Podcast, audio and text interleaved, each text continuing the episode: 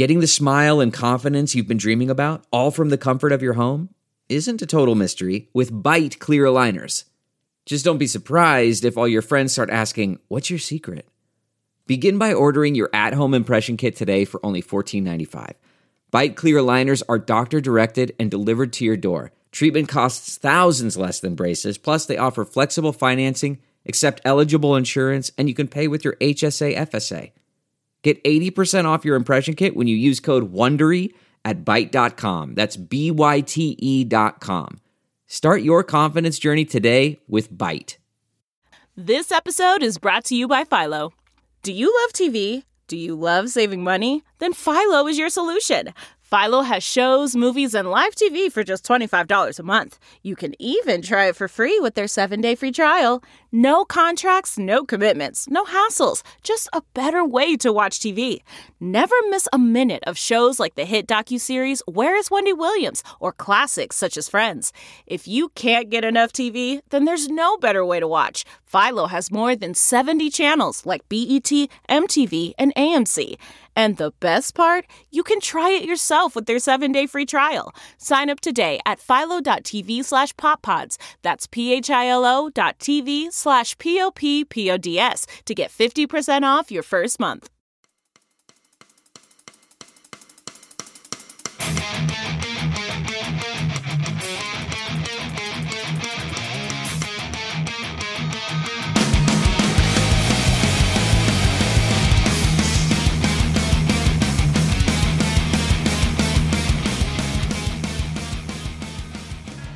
Hey, it's Mark Strigl of Talking Metal, and you are listening to the Talking Metal podcast.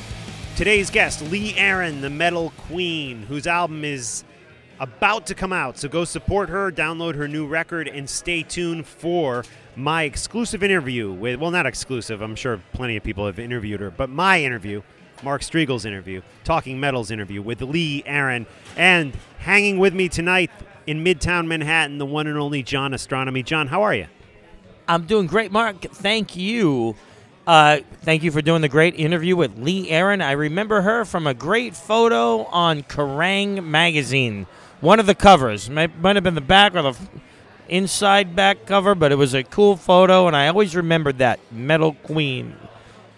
Anyway, we're down in the 30s, very close to where I was originally from, and that means my second apartment. You remember that place, 90s, 32nd Street?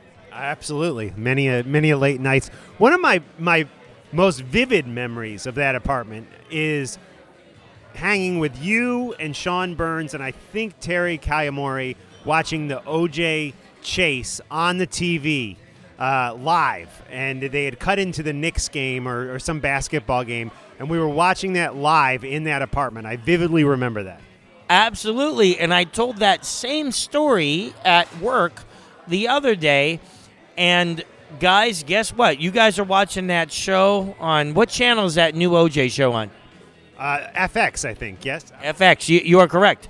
It is FX, and we were there live. The Talking Metal crew, plus Terry Kayamori and Sean Burns of Roy's Baby, one of the greatest bands that ever hit Jersey, ever hit the Orpheus.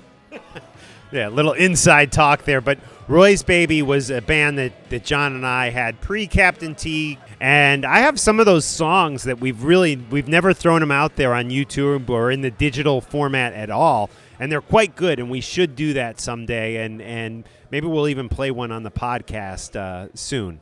Let me tell you, I was watching the Orpheus gig. Now that was a former venue in New Jersey. Uh, I believe it was like Willow Avenue and maybe 14th Street, that area and we did a song that I had done. It was like we had done two songs that weren't some of the songs that you might have heard that Mark and I have done before.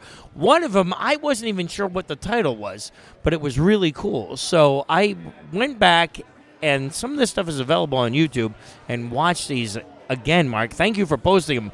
Tell these guys a little bit about it. Yeah, well, one thing we did that night at the Orpheus in like the the mid '90s was we we covered Ace Frehley's Hard Times. Uh, and you know what? I'll post that in today's show notes if you want to see a young John and a young Mark playing the Kiss song Hard Times. We will post that in today's show notes. But yeah, we John and I have done a lot of music through the years, and we keep saying we got to get back at it and do some more stuff. And hopefully one day soon we will. It'd be nice to bring back the talking metal jams too. Uh, we haven't done one since 2012, so we should bring those back too. But uh, yeah, we have a, a long musical history. And speaking of long musical history, Lee Aaron has a long musical history, and we're going to hear some of that tonight. Why don't we get into right now the Metal Queen song by the Metal Queen, Lee Aaron? This is going way back, way back to the 1980s. Again, Lee Aaron, Metal Queen, here on Talking Metal.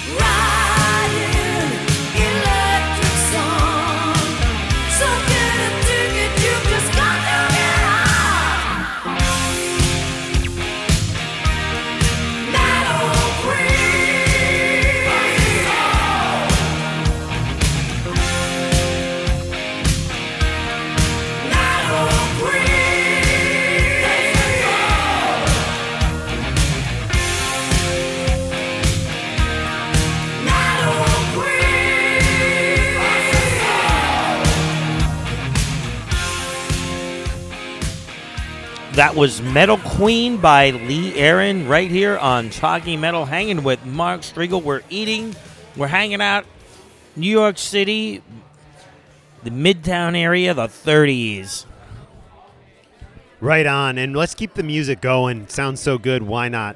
Stay tuned for my interview with Lee Aaron. But right now, Can I Play with Madness by Iron Maiden? Can I play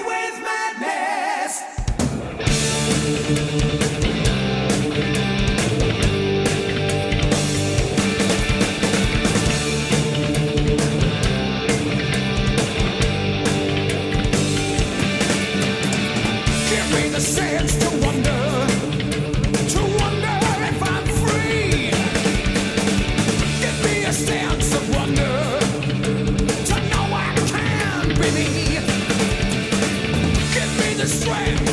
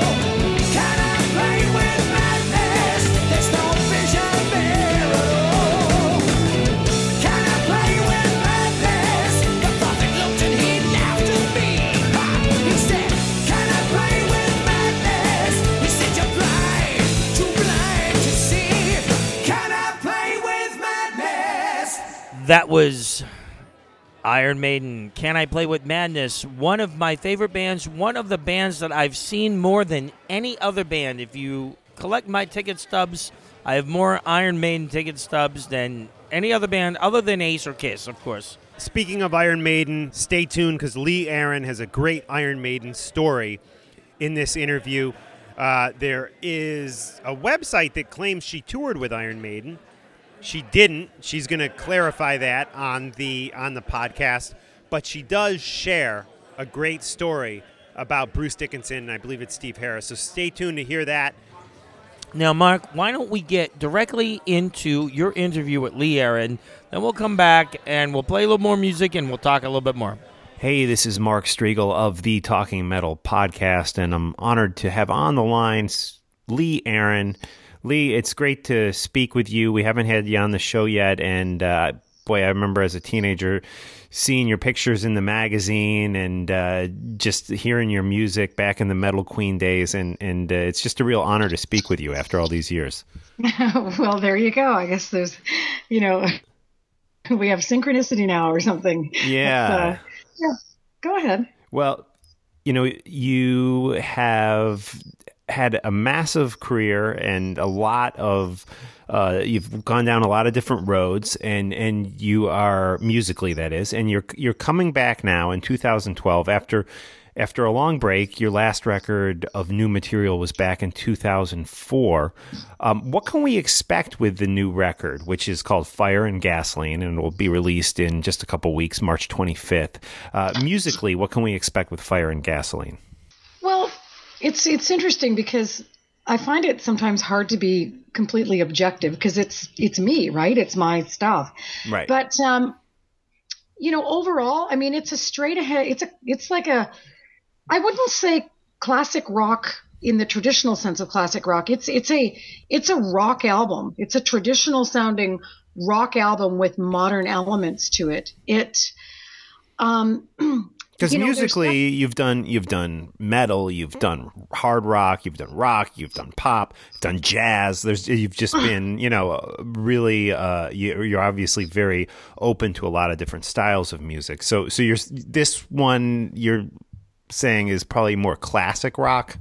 It's more straight ahead. It's straight ahead rock. It's a Right. rock album with pop elements. I mean, I mean, I'm, you know, for me, um, you know, I've I've always been one of the, the main songwriter of my material, and uh, you know, to me, crafting great songs is about crafting something that people can connect with and that people are inspired to move their body to and to sing along with.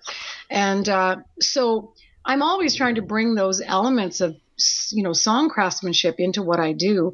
And I think as well, because even those, you know, deviations slightly this way and that way in style for me, um, uh, it's the consistent thread has been my writing style and my voice. And so, yeah, this album definitely is a return to rock. Um, but you know, you're going to see there's like someone was um, speaking to me about this a couple days ago. There's like, you know, you see little elements of of of of blues riffs creep in there, and you see little there's pop overtones to some of this the material.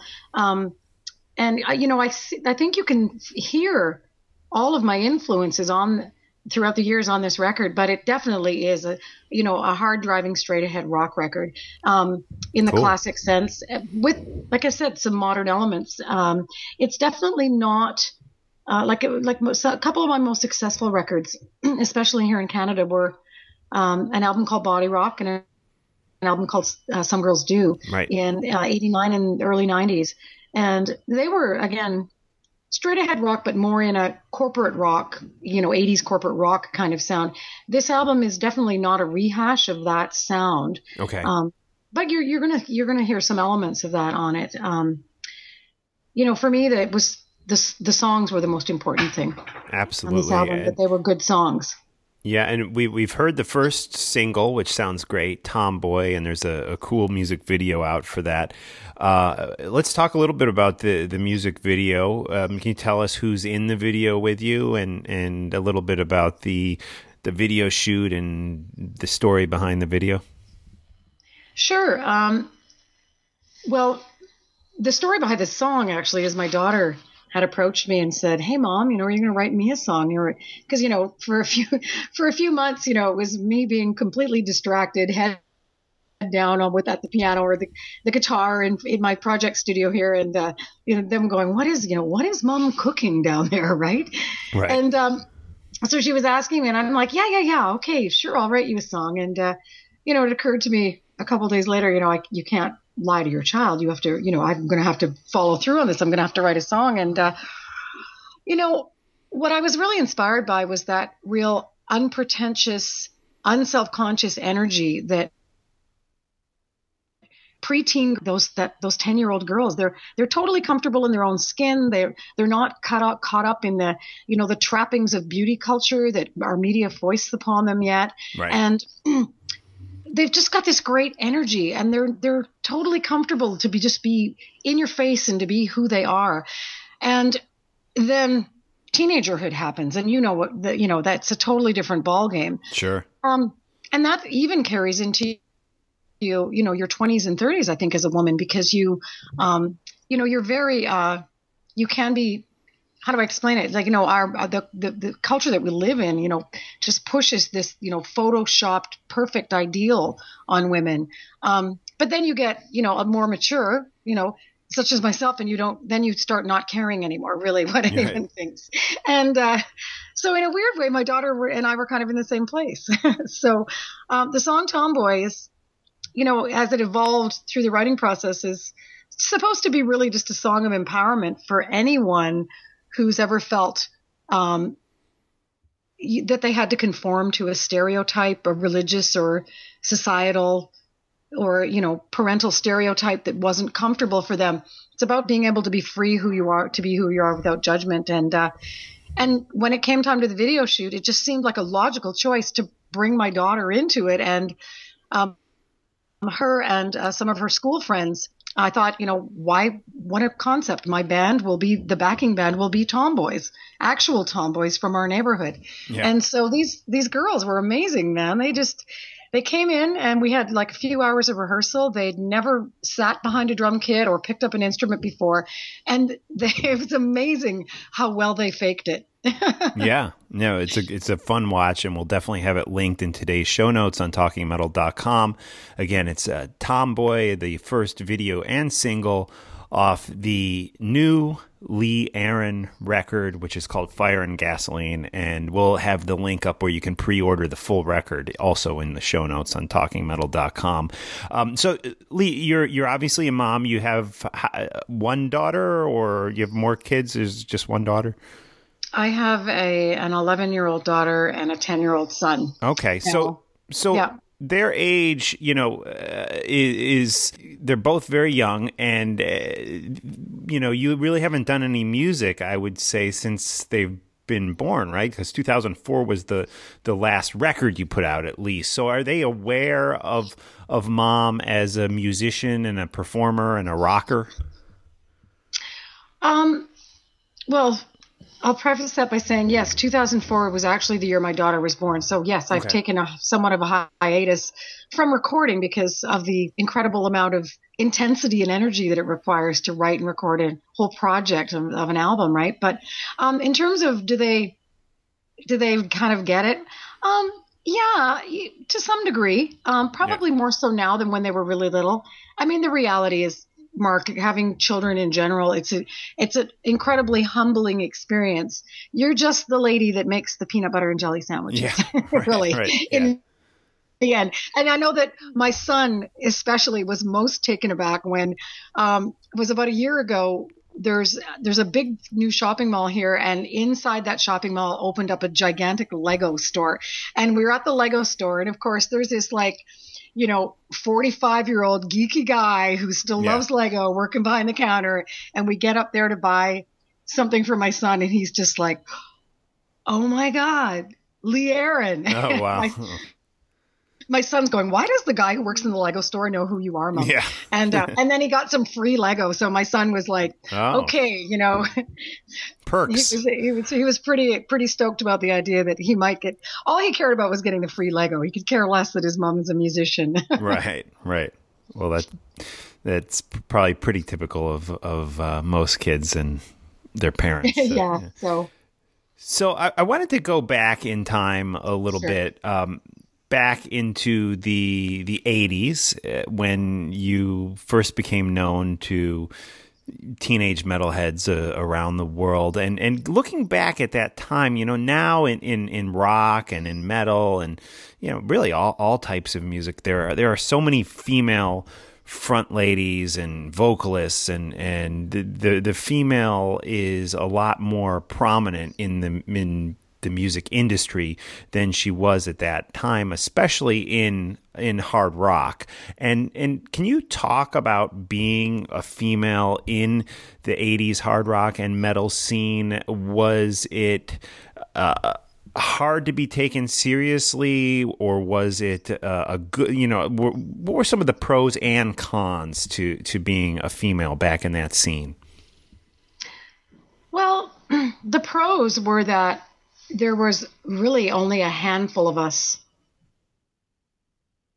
doing it. Me, Right. Lita Ford, Joan Jett, Doro Pesch, Girls School, and I think a British band called Rock Goddess. There was literally a handful of us actually doing it and doing it well, Yeah. right? Yeah, Um, so I forgot about Rock Goddess. Yeah, that's right. you know what? I- It's funny because I was talking to a British journalist about this yesterday. Um, because yeah, that was one of my first British jams. I went and got got schnopped at a pub with those girls, and we oh, okay. went back to their whistle space, and Yeah. and I was playing drums, believe it or not, that Wow. night. But anyway, um, so so that was the, the th- those were the pros. You know, um, you got noticed, and that was that was good. However, there was always this sort of overriding feeling that um, perhaps you were maybe just a novelty Yeah. you know, because you were a, a woman and um and with the some of the popularity of that, what ended up happening a couple of years, you know, down the road was that a lot more female sort of rock fronted bands were cropping up, but they weren't necessarily women that wrote their own songs. And uh, do you know what I'm saying? And so yeah. Well, even like this- Vixen, their biggest song was Ri- Richard Marx wrote it, you know, and, and yeah, but yeah, I hear what you're saying. and so there was artistry if i can say that got kind of sucked out of it and you know and that was sort of you know, symptomatic of what was going on with the, the corporate record industry in the 80s anyway was that um, you know there was a lot of money to to be invested and thrown around. And so you know there was a little bit of that you know band creation happening where you know well we've got this band and we've got this good looking girl and she can sing and let's put them together and let's find some songs. And so that that kind of um i think watered down a bit of the, the purity of it if that makes any Right. sense Right. Yeah, definitely, definitely. Now, the the fashions of the '80s, which you know, I, I look back at, at, at the pictures of, of the outfits now, and and you know, I'm really tickled by them and, and miss them in a way. How, how do you how do you look back on some of those fashions that you definitely embraced on on you know in some of the sh- photo shoots for Kerrang magazine and all the rest? we're, we're talking about fashion now Yes. okay okay um you're the first person who's asked me about that so uh you know what can i say? It was timely. And i've said this many times it's timely as opposed to time timeless. Um you know i look back and i kind of laugh because you know i you know i had the big hair and i uh, um, you know, I did my cool pink leather jackets and things like that, but you know, the, the spandex and the scarves and the whole, you know, it was, it, it was what was fashionable Right. at that time, and that's what everybody was doing. And uh, you know, we all had the the big bangs and the ice myth going on. I, I I kind of look at back at it with a bit of, um, you know, some affection. I would never, you wouldn't catch me dead wearing something like that now, but right, right. but you know um it sort of represented you know in a nostalgic way you know a, an era in time that we'll never get back again you know Right. and now apparently it's it's actually kitschy to do the 80s right Yeah, yeah. I mean, you can go into like an Urban Outfitters and they're they're selling some of that stuff again, and people are buying So- it. So well totally so well it's it comes full circle right that's what Right on. happens Definitely. Cycle. now, you, now back back in those times, you played uh, many many shows, but I specifically wanted to ask you about the times, the concerts that you shared the stage with Iron Maiden. Uh, any memories of of playing with Maiden? Any good stories that you could share? Um, well, uh, all I can tell you was um, we were playing a. Uh, my one, of course, big experience with them is that we were playing um, a nightclub in New York called L'Amour, and um, in Brooklyn. Okay. And they were, I think they were in town recording the Powerslave album. And I don't know how they had heard about us because I didn't really have, um, like, I didn't have an official release in the States. We had sold quite a few albums as an import through a little independent record store um, in New Jersey there. And they got wind that we were playing, and it was a, a packed evening, and they came down and the next thing you know, you know, I'm on stage and someone, one of my crew comes up and says, you know, Iron Maiden is here and, and, and Steve and Bruce want to get up and jam. And I'm, I was, I was, I don't know, 21 years old or something like that. So this was, this was absolutely mind blowing for me. Yeah. I'm like, these guys were like, you know, rock idols to me. And so, yeah, they got up and they jammed a couple of songs at the end of our set. And um, what I remember most was just watching Bruce sing and the veins popping out of his neck and just being just enamored by the the the how the control of his pitch that he had and just the power in that incredible voice, you know. And um and then we we had you know uh, we spent quite a few hours after just hanging out and talking to them in the dressing room. And and you know I remember at that time really connecting with Bruce and going wow like he's just a really down to earth intelligent man as well. And so it was just a one of those um you know I've met many rock stars throughout the course of my career and some of them went some of the meetings weren't as um you know, my where where my I was disappointed by my idols, Right. but this certainly wasn't one of those circumstances. I was I was more endeared to them after that. They were just great guys. Right on. And did you go on tour with them then at all? Were you opening No. up? No. Okay. No, I think that's a bit of a maybe an urban legend. Okay. okay. But there was a time at L'Amour's in, in New York where they got up on stage and jammed with you. Do you remember what songs you guys did?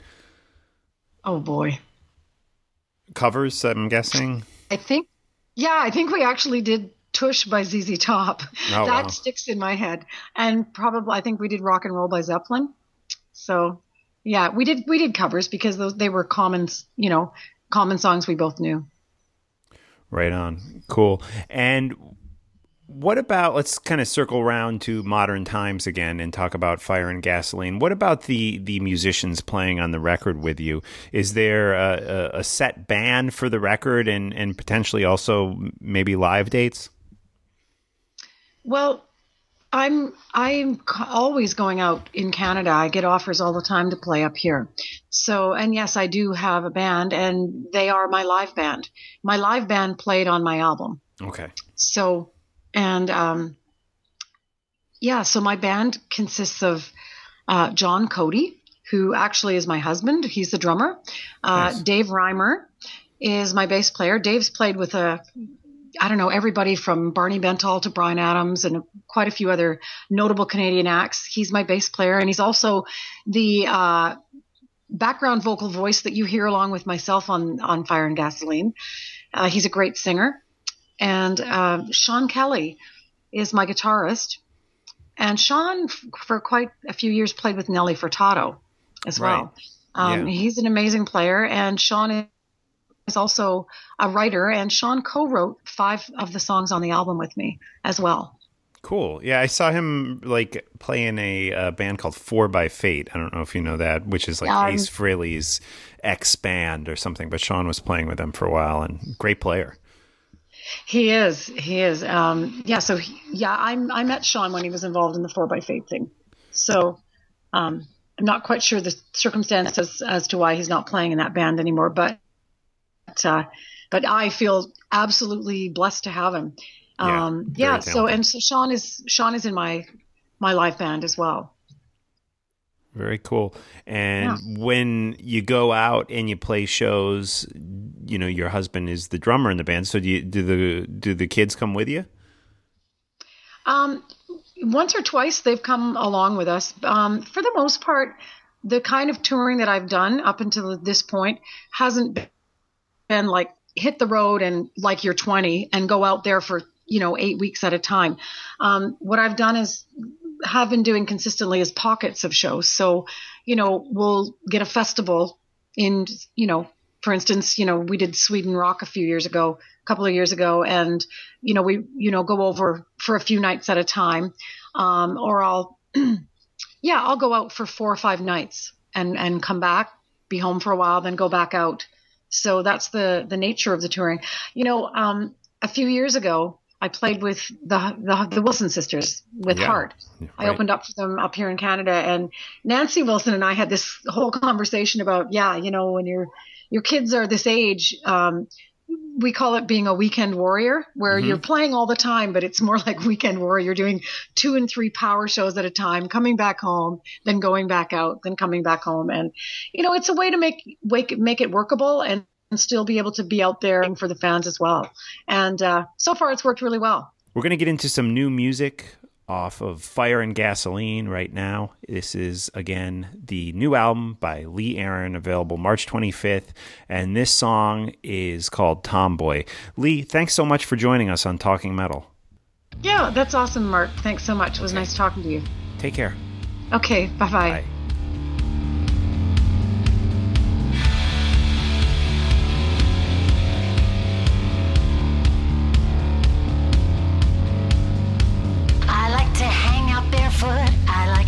My car. I'm like the hidden candy in your cookie jar. I'm like the lightning tail of a shooting star.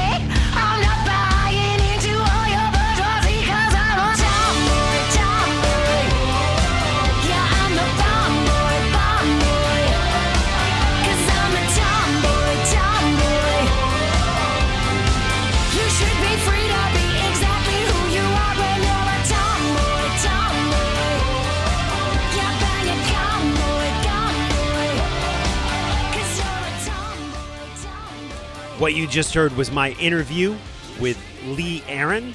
recorded a few weeks back, and that what you just heard right there, that music was some brand new Lee Aaron music. So a big thanks to Lee Aaron for joining us here on the podcast. It's always great to speak with someone we've never had on before. It's always great hanging with John Ostronomy in Midtown Manhattan. How are you, dude? We got to do a toast, right?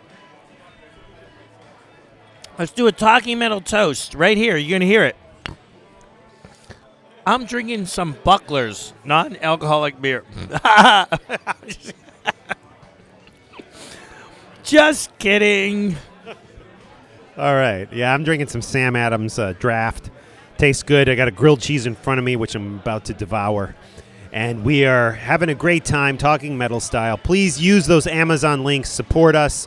Please go check out my friend's new EP. Damon Johnson plays with Thin Lizzy, uh, Brother Kane. Uh, who else? Uh, uh, Black Star Riders, of course, one of the best records of last year. Black Star Riders. He's such a talented guy. He's got a new EP out, which I urge you to check out. We're going to play some of it on a future podcast. But uh, in the meantime, go check it out. It's on Spotify, it's on iTunes, and all that good stuff. Support Talking Metal with a PayPal donation or use our Amazon links to make your purchases on Amazon. You guys know how that works. You go to our site first, talkingmetal.com, then click over to Amazon. Uh, now, a friend of mine, Aaron, worked with this band in the studio, Eyes of One. We're going to end with one of their new tracks. Aaron is a, is a great guy. He plays in Frank Hannon's side band. Uh, Frank Hannon from Tesla has a side band called Frank Hannon Band. Aaron plays with with uh, with them. He's actually been on Talking Metal, Aaron. But anyways, he worked with these guys uh, behind the board in the studio. They're Eyes of One, and I think this song is just awesome. It's called Never Tried, and it is good stuff. Signing off from Midtown Manhattan with John Ostronomy. Catch John on tour with Ace, right? Yep, resuming in Ponte Vedra, Florida on April 1st, and another leg of the 2016 Origins World Tour. good stuff. I heard a, uh, a link, or I heard some samples of the of the new uh, songs. They just sound great. The cover songs by Ace, Paul, of course, singing on the one song. What song is that, John? Paul sings on Fire and Water, which is a great track by Free. I like. Yeah, yeah. Uh, John Five does some great work on the record too. Absolutely. And uh, guess what, Mark? I have a really cool thing to tell you. I did a photo session with Ace where I was in one particular picture, but I'm kidding. I didn't do the photo session. I was there, but I, I appeared in one photo. But guess who did appear in the photos? Slash. Breaking news! Wow, Slash and Ace. Where is that going to appear? Do you know, or can can't you say? That is going to be on the cover of a very popular magazine very soon. All right. Well, we'll look for that. Thanks, John. And thanks, guys. This is Eyes of One with Never Tried. Go support these guys. We'll link their Facebook page and site through today's show notes on talkingmetal.com.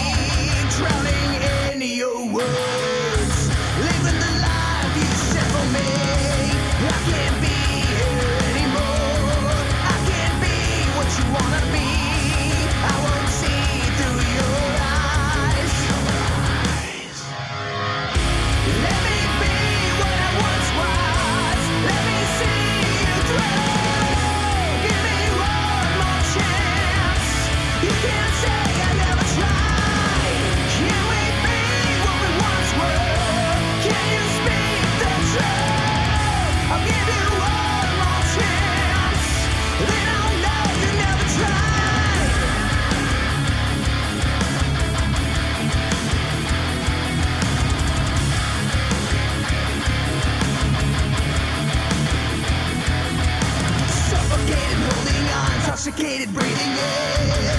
Help see what you put me through. It creeps through my skin.